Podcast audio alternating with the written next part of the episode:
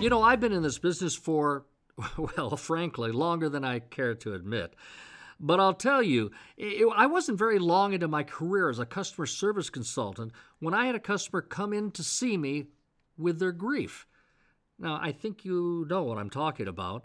I mean, someone who comes in for maintenance or from some little repair, and then something during the interaction, almost out of nowhere, uh, all of a sudden they tell you about a very personal and very significant loss in their life. Perhaps a parent, maybe a sibling, or an aunt or uncle, or heaven forbid, a child.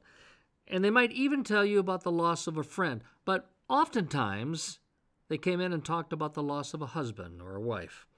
Now, I'll admit that very early on in my career as a customer service consultant, I was surprised by the revelations and frankly very uncomfortable responding to their heartache. It scared me just a little bit. I've seen a lot of service providers simply ignore customers who were attempting to share their grief, but I've never seen a choice to turn away work. The more I thought about these circumstances, the more clear it was that these people were looking for someone to turn into them, uh, to tune into them, so to speak, if only for just a little while.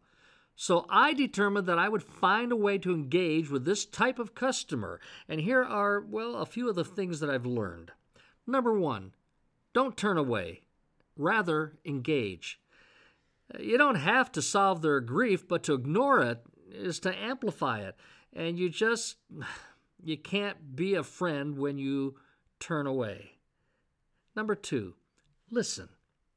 It won't take as long as you might think, especially if the person doesn't have to fight to keep your attention. Keep in mind how you would receive such kindness on, well, your own grief. Number three, accept their need to express their grief without condition. Remember, you do not need to solve their difficulty. And finally, number four, show that you care. Your willingness to listen, to express that you are sorry for their loss, puts you miles ahead of other service providers who choose to ignore another person's pain in favor of finishing a transaction. Sorrow for the loss of a loved one is natural and understandable. It's not something that is governed by the fact that a person is in public or, or is in the midst of a normal transaction. Not at all. It, it can come up in the most unpredictable ways and at times when others are, well, unprepared.